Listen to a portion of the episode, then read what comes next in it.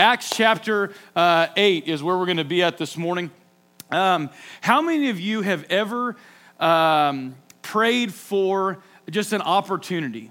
Like you just wanted an opportunity for something. And, I, and, sometimes we pray for opportunities in our place of employment. God, if you would just give me an opportunity to show these people what I can do, I'll, i know that they'll be impressed by it. Or we may feel like we're at a dead end job and we say, well, if I would just have an opportunity to do something, then we would move on. Or sometimes it's, it's ministry related stuff. God, if you just give me an opportunity to use uh, the things that you have gifted and enabled me to do, uh, then I know, I know that I can, I can have an impact. And I want to talk about this idea of opportunities this morning because in Acts chapter 8, we find a couple of individual guys uh, and both were giving opportunities at just the moment they, that they needed them.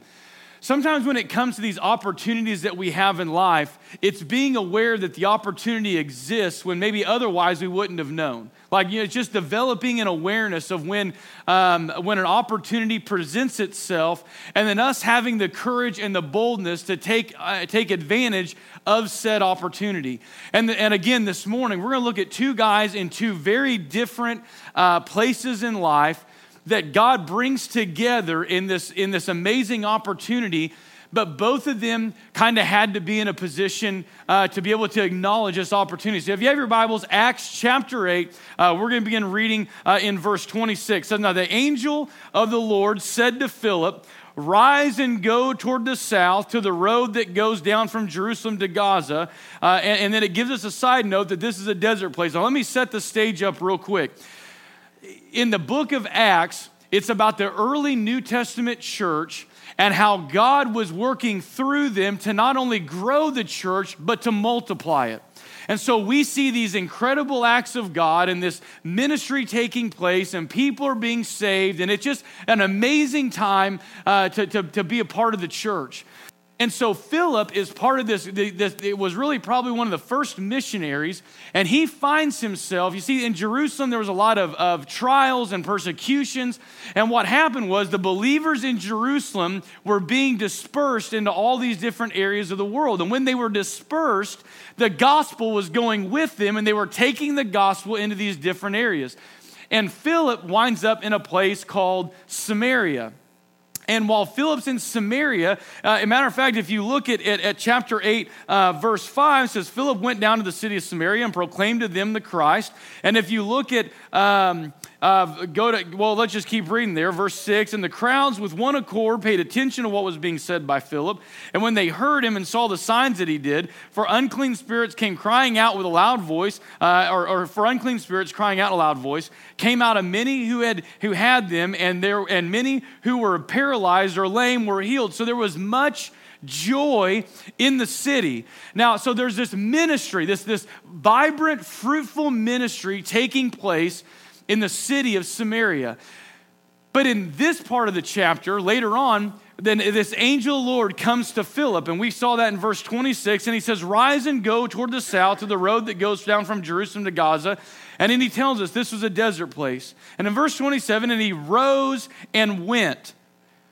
And there was an Ethiopian, a eunuch, a court official of Candace, queen of the Ethiopians, who was in charge of all her treasure. He had come to Jerusalem to worship and was returning seated in his chariot, and he was reading the prophet Isaiah. And the Spirit said to Philip, Go over and join his chariot. So Philip ran to him and heard uh, him reading Isaiah the prophet and asked, Do you understand what you are reading?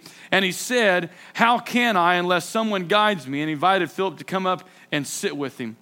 Let's pray. Heavenly Father, we thank you so much for this day. Lord, we thank you, uh, the songs that we sang this morning, Lord, uh, that you see us, that you love us, that you, you know, and the, Lord, it's not because of who we are, but it's because of what you've done. And God, you see us where we are at, and you know the condition that we in. And we may, we may feel like that we kind of uh, are, like this, this Ethiopian guy that, that is, is in his chariot in the middle of a desert. We may feel like that we're in a desert place in life but just like you see this man here in the text today, you see us and you know exactly where we are and what we're going through and what we're struggling with. And God, I pray today that, that, that we might be encouraged by that, that you see us and you know And God, there are people that you're sending our way, and God, help us to see the opportunities.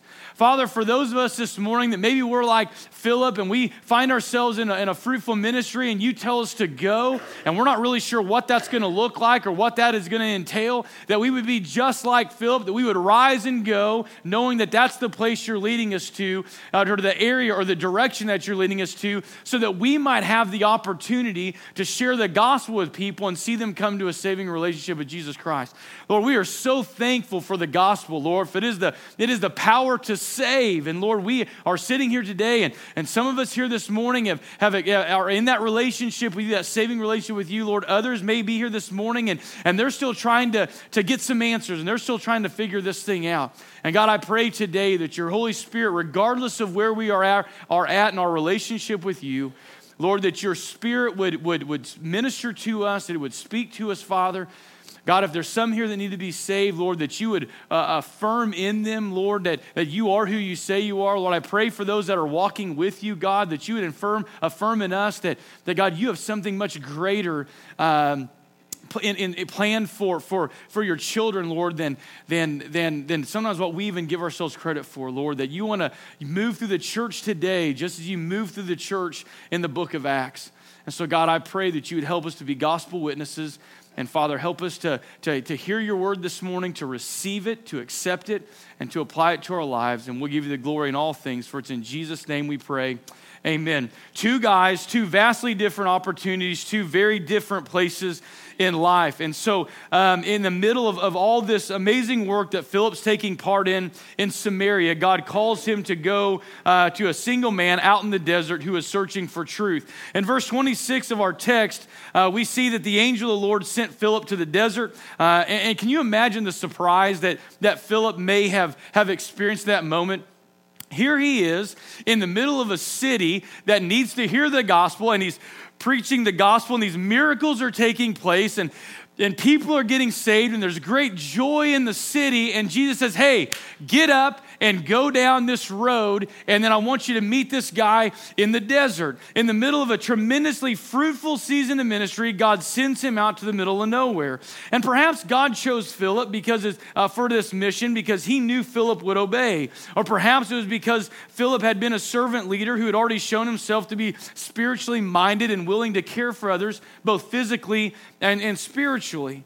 Uh, but but it, it, whatever the case was, there was a message that was sent to Philip. Philip, if you are familiar with the, the book of Acts, in Acts chapter 7, Philip is one of the first men that are called to the office of deacon.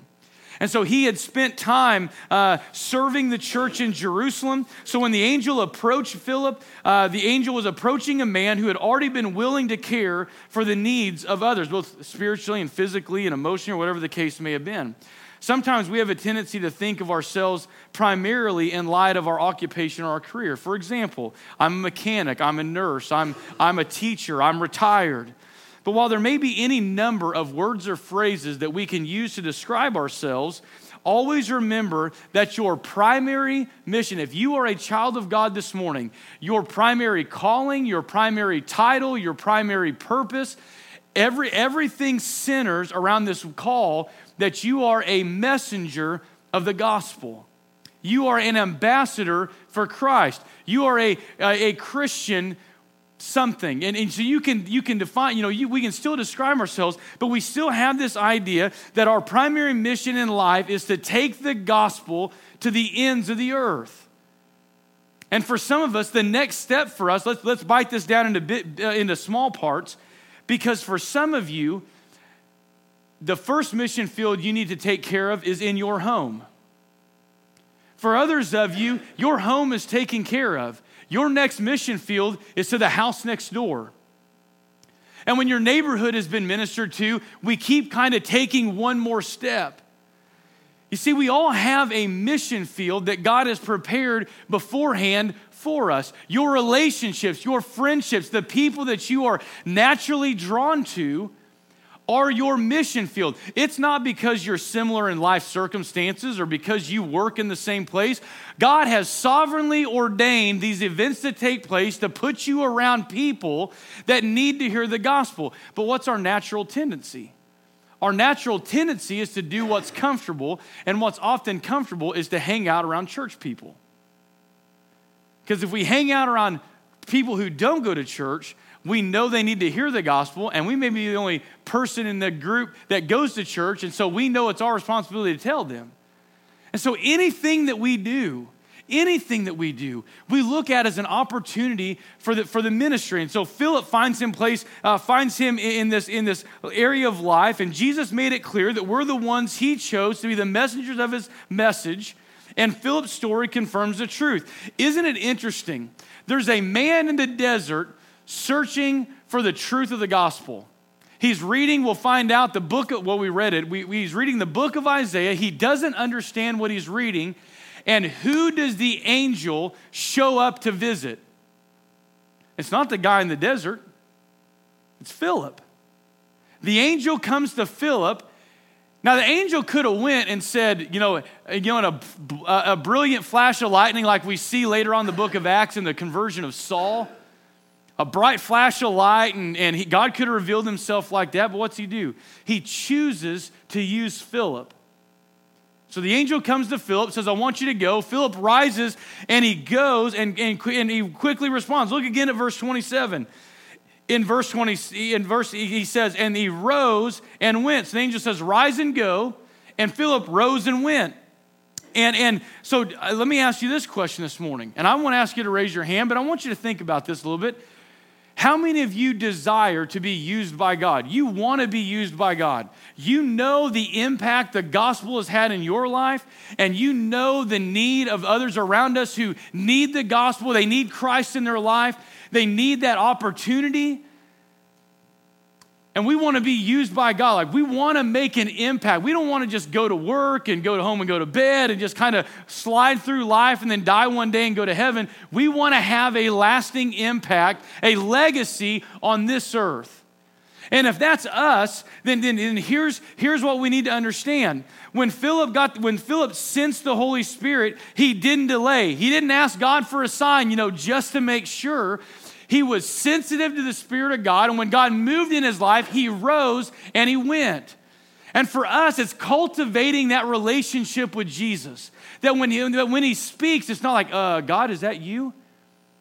It's like when I was a kid. I remember, I remember, uh, you know, and it was a little bit different. You know, when we, when I was a kid, we could, we could get on our bikes, and mom and dad would let us ride all around our neighborhood. And we lived, we didn't really live in a subdivision. We more or less lived in like this block of, of housing uh, that was just blocks and blocks of a residential area and we would get on our bikes and we would we would ride around this little residential area and we would we had friends on different street and we'd be at their house but there was something when my dad got home at, at whatever time he would get home from work, 5, 5.15, my dad would whistle.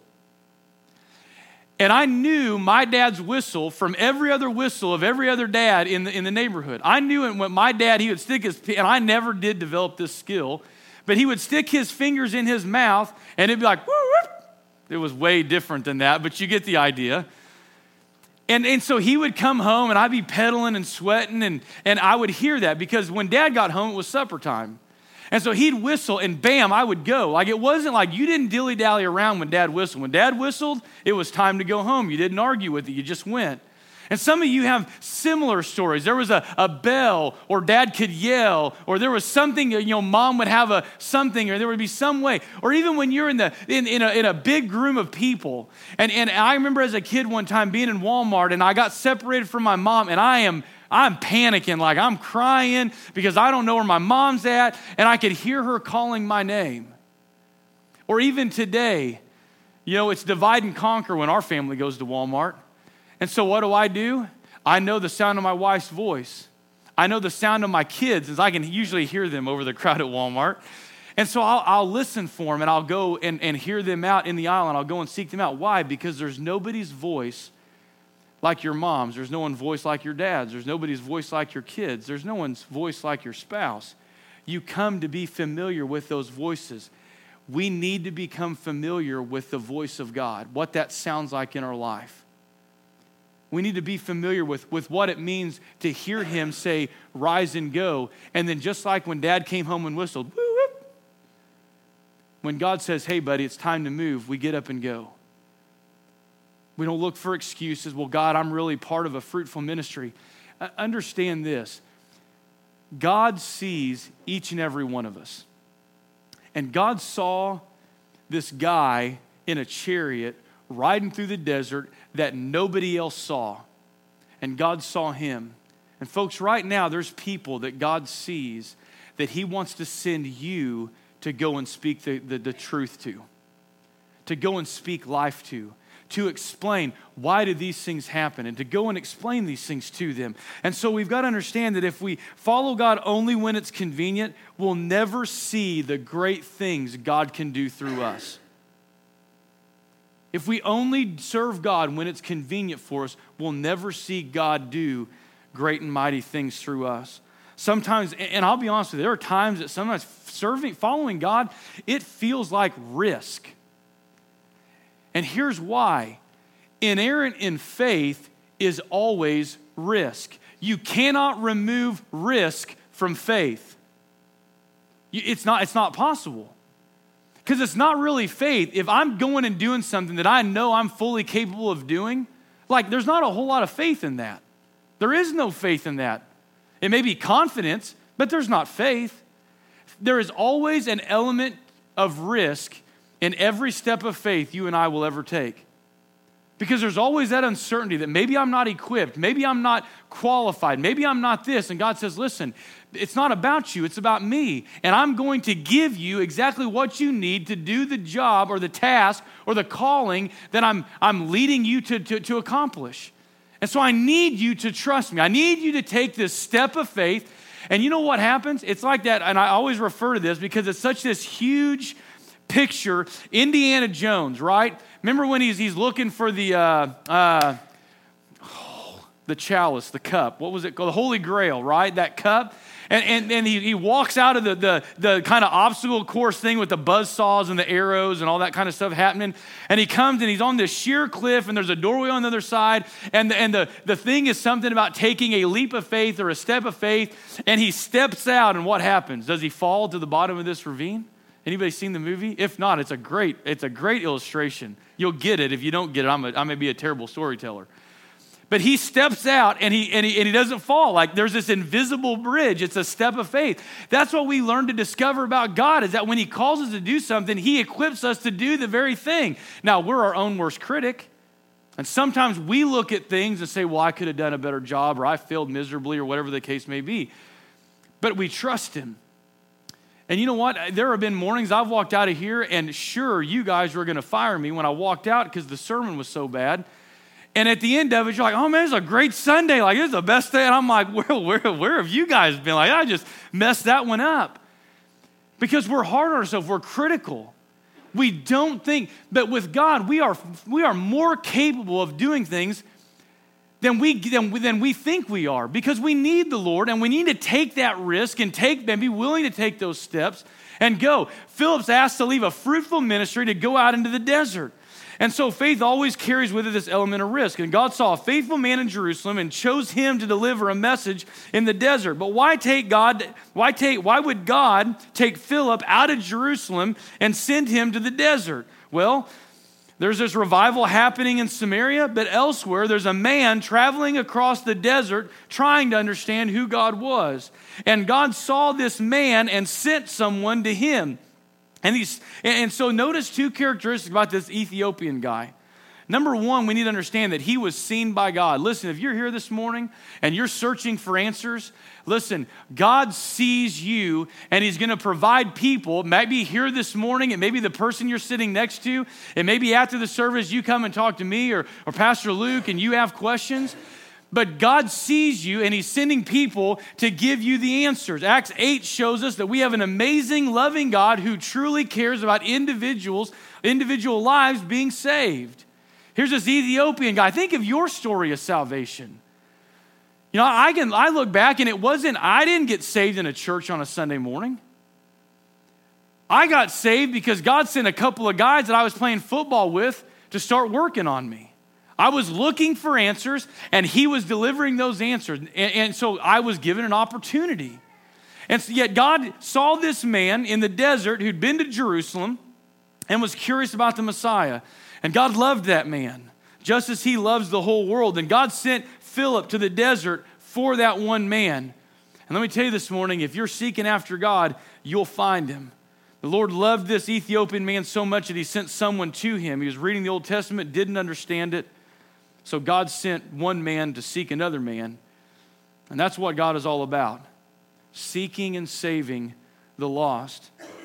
So the first characteristics about this guy was he was seen by God. The second one was this, is he was searching for truth. If you look back at verses 28 through 31, it said as he was returning, uh, as he was turning seated in his chariot and he was reading the prophet Isaiah, the Spirit said to Philip, go over and join this chariot. So Philip ran, ran to him and heard him reading Isaiah the prophet and asked, do you understand what you're reading? And he said, how can I unless someone guides me? And invited Philip to come up and to sit with him. Ah, we don't know the questions. If you go and, and, and look, you can see uh, in, in verse 32.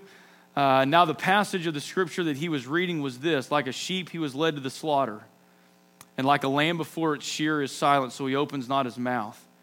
In his humiliation, justice was denied him. Who can describe this gener- his generation? For his life was taken away uh, from the earth. That's Isaiah chapter 53. We all, like sheep, go astray. And it talks about Jesus being the lamb that came and died as a sacrifice for our sins.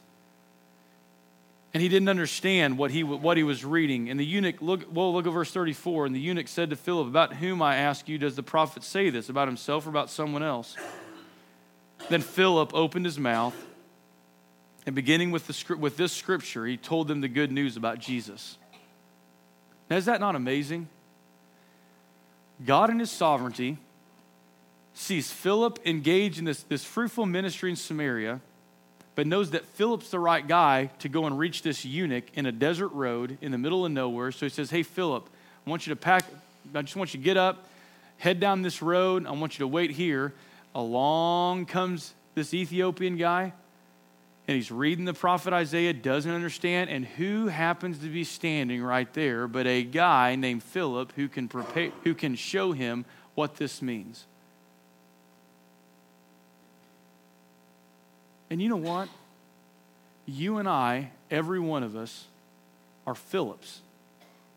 We are people who have the truth, and then there are people like the eunuch who are genuinely searching for it, and may, we may not know that. They may not be carrying around Bibles, looking at them and reading them and saying, Well, I just don't understand what this says. Oh, hey, Larry, you're a Christian. Could you explain this to me? It may not be a situation like that. It may, it may begin as a simple prompting like this you decide you're at your office, you're in your little cubby, and you decide you need to have a little stand up break. And so you stand up and you're stretching and kind of kind of working the kinks out. And all of a sudden something pops in your head and say, hey, you need to go over to, to Bill's office. And you're like, I don't ever talk to Bill. Why would I need to go to Bill's office? And so you're having this conversation. And don't act like I'm the only one that talks to themselves. Okay? Because you know you talk to yourself too. And you say, well, man, Bill and I don't have anything in common. And still, there's this prompting there. You need to go talk to Bill. You need to go talk to Bill. So finally, you're like, oh, okay. So you go in, and, and you're going to do a drive-by. Like you're going, hey, Bill, how you doing? And you just keep walking to the bathroom, right? Because that's your excuse for walking by Bill's office. But for some reason on this day, just stick your head in your knob and say, hey, Bill, for some reason you come across my mind. I just want to see how things were going. Getting ready to go, maybe spend a little time in prayers. Anything specific maybe I could, I could pray for you about? And all of a sudden, Bill breaks down and he's sobbing uncontrollably. And you don't know, it, you're just like, uh, what just happened? But why? That prompting, go by Bill's office. I don't want to go by Bill's office. Go by Bill's office. But I don't ever talk to Bill. Go to Bill's office. Well, I don't know Bill that well. And you're having this internal dialogue. And here you have it with. You're having it with the Lord because God's prompting your heart to go talk to Bill. And Bill may be going through a really dark place right now, and he's been praying, God, if you're out there, would you please send me somebody to tell me who you are? I just need some answers. And you know what you get to be that morning? You get to be the answer to Bill's prayer. You get to be the one that gets to tell Bill the truth of who Jesus is. Why? Because un, un, for some strange reason, God chooses to prompt you to go by Bill's office. It may be you're driving through town and you're like, oh yeah, so and so lives over there. And you, I never, I, man, I haven't, I thought about them a while. And you, and for some reason, like you just need to go in there and you need to see them. Why? Because you're given an opportunity. An opportunity. And what you choose to do in that opportunity can literally mean eternity in the life of somebody else. Now you think, well, I don't like that kind of pressure. I really don't either. That's why whenever I say that, we say, you know what? I need to learn to listen to the, I need to learn what God's voice listens to so I don't miss those opportunities. Not because salvation rides on whether or not you go, but sometimes it's just you're the person that needs to unpack the gospel for them. Maybe you maybe your paths were similar similar in life or maybe you just maybe God just has given you the ability to to say it in a way that plainly explains to them the gospel. But you and I and it's an old word that that that we don't hear a whole lot about and, or hear a whole lot of in church, but it's this idea of being soul winners. And back in like the 70s and 80s, that was a big phrase. You heard it all over. Didn't matter what kind of Baptist church you went to, as being a soul winner for Christ. And there were soul winning uh, drives that you would go out and just knock on doors. You'd be witnessing to people. Now you can't get a person to open a door when you go knock on it. But we have this, op- it, it's, it's developing that attitude in us that we desire to see people saved. And I want to be used by God to share this gospel with someone else. And it may be that, that, that you're saying, well, God, I'm, I'm doing something right here. And He says, listen, I don't want you to worry about right here. I've got someone for you. I need you to go and do this. And we listen and we go. And what happens? Here, here's this Ethiopian guy driving in the desert. We don't know anything what's going on. Eh, but, but look what happens later on in the text. Philip says to him, you know, he's talking to him, opened his mouth, and beginning with the scriptures, verse 36. And as they were going along the road, they came to some water, and the eunuch said, See, here's water. What prevents me from being baptized? Now, inherent in that is the fact that this eunuch had placed his faith in Jesus Christ. And now he's wanting to be baptized, follow him in baptism. When they came up out of the water, the Spirit of the Lord carried Philip away. The eunuch saw him no more and went on his way rejoicing. But Philip found himself at, at uh, Azotus. And as he passed through, he preached the gospel to all the towns until he came to Caesarea. Like there's, some, there's an amazing thing there. And so I'm going to close with this. If you want to be used by God or be involved in God's ministry, and listen, as a Christian, you should want to be used by God. If you're here this morning and Jesus Christ is your Lord and Savior, He's rescued you out of the, the miry clay and He set your feet on the rock to stay, if He has called you out of the darkness you are living in and He has brought you into His marvelous light, if you were once an enemy of the cross and now you are a son of God and, co- and, and, and you're, you have an inheritance alongside Jesus, if, you, if that is you this morning, if there, are, uh, there should be a desire in you to share the gospel with other people, for a desire to see other people to be saved. And if there's not, then we need to get on our knees and begin asking God to break our hearts for the things that break His because we need God to move in us. There are people in this community right now that there are not anybody else that's going to be able to share with them the gospel except people in this church. That we will be, this church will be effective in reaching these particular people. Why? Because God has brought us together, has allowed us to share life experiences. And we have got to be bold with the gospel. Guys, listen, the worst, the worst thing they can do is say no and then maybe not talk to us for a few weeks. That's the worst that can happen. Is that not worth taking the chance to share with them the gospel or to plant that seed that, that, that, that they can have new life today and have everlasting life in the future? Because we have no hope apart from the gospel. Zero. We can have a good life, but we can't have hope. Apart from Jesus and in the, in the gospel and the scriptures, the only thing we are is we are a, a, a, series of cells that evolved out of primordial ooze. We live and we die, and that's it to life. I don't want to live a life like that. But you and I, we have hope. We've been, what's Peter say? We have been born again to a living hope Not a dead hope, not something that just causes us to, to sit and, and stew in our own dirtiness, but a living hope that brings us new life and a new heart and sets a new course and direction for life. Gives us new opportunities to do more than to just than to just go through life and hope to give people you know a little piece of advice or a little bit of encouragement here and there but to give them something that was meaningful and will last for all eternity we have that opportunity and how good it feels to do something nice for somebody else but how excellent it feels when we have the opportunity to sit down with a person and unpack the gospel and watch the light bulb come on, and now they understand. And you get to ask the question hey, you know, would you, would you like to be saved? Would you like to receive Jesus Christ as, as your Lord and Savior? And they look at you. Maybe tears are welling up in their eyes, and they say, Yeah, yeah, I'd, I'd like that very much and you say, Well, I'll just say this prayer and you just repeat after me. What's it take to be put in situations like that? You need to be spirit led, that we walk in the spirit. We need to be spirit led, not, not asking God to bless my plans, but God, put me in position that I can be, that I can be used of you to be a blessing to other people. Be spirit led. Wake up in the morning Lord, this is the day that you have made. I will rejoice and be glad in it.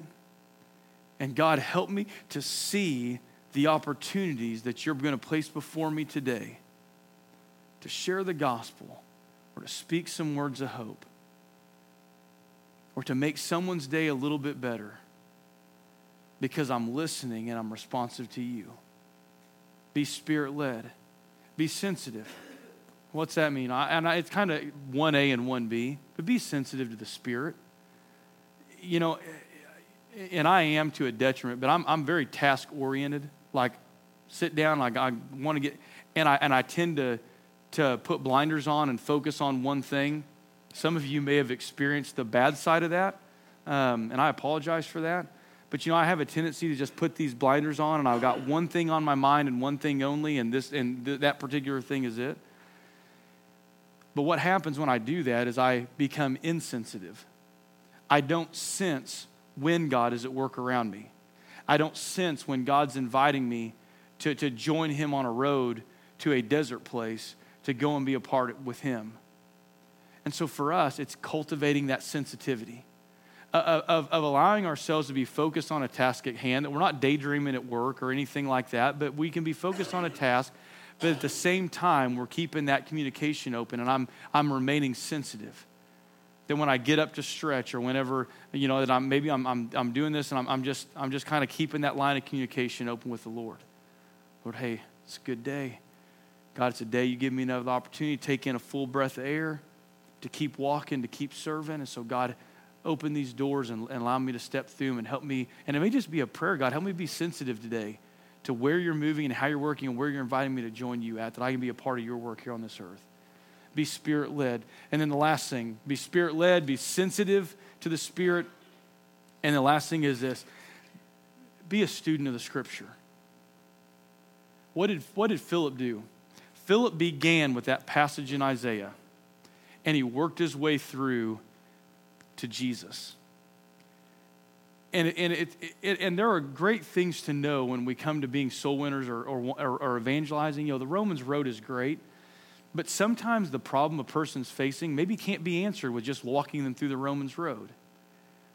And so, so if you're familiar with the scriptures, they may be encountering a situation. You may say something like, Well, you know, I read the other day about a guy uh, who, was, who was suffering with, or a woman who was suffering from some infirmities, and, and she'd been to doctors and doctors and doctors. Man, no one, it's been like 12 years, and she just constantly had this same issue. And then one day she met somebody. And that somebody did way more for her than just heal her body. Of course, we know the story. We know the woman who had a bleeding condition and she had been going to doctors for years and never could get any healing. And Jesus walks by and she thinks to herself, if I could just touch the hem of his garment, I'll be well. And it may be things in the scriptures or, or advice in Proverbs.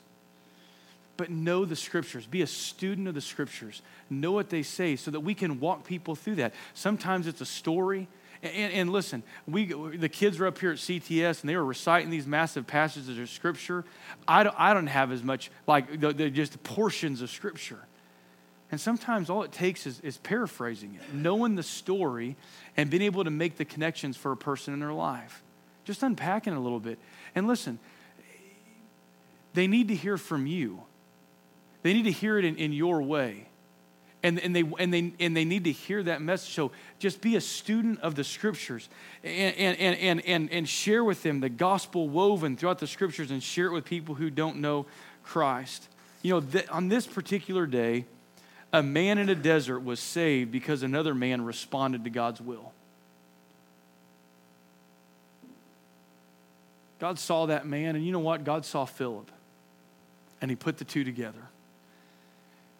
And I, I think that God would desires to do that in us every day.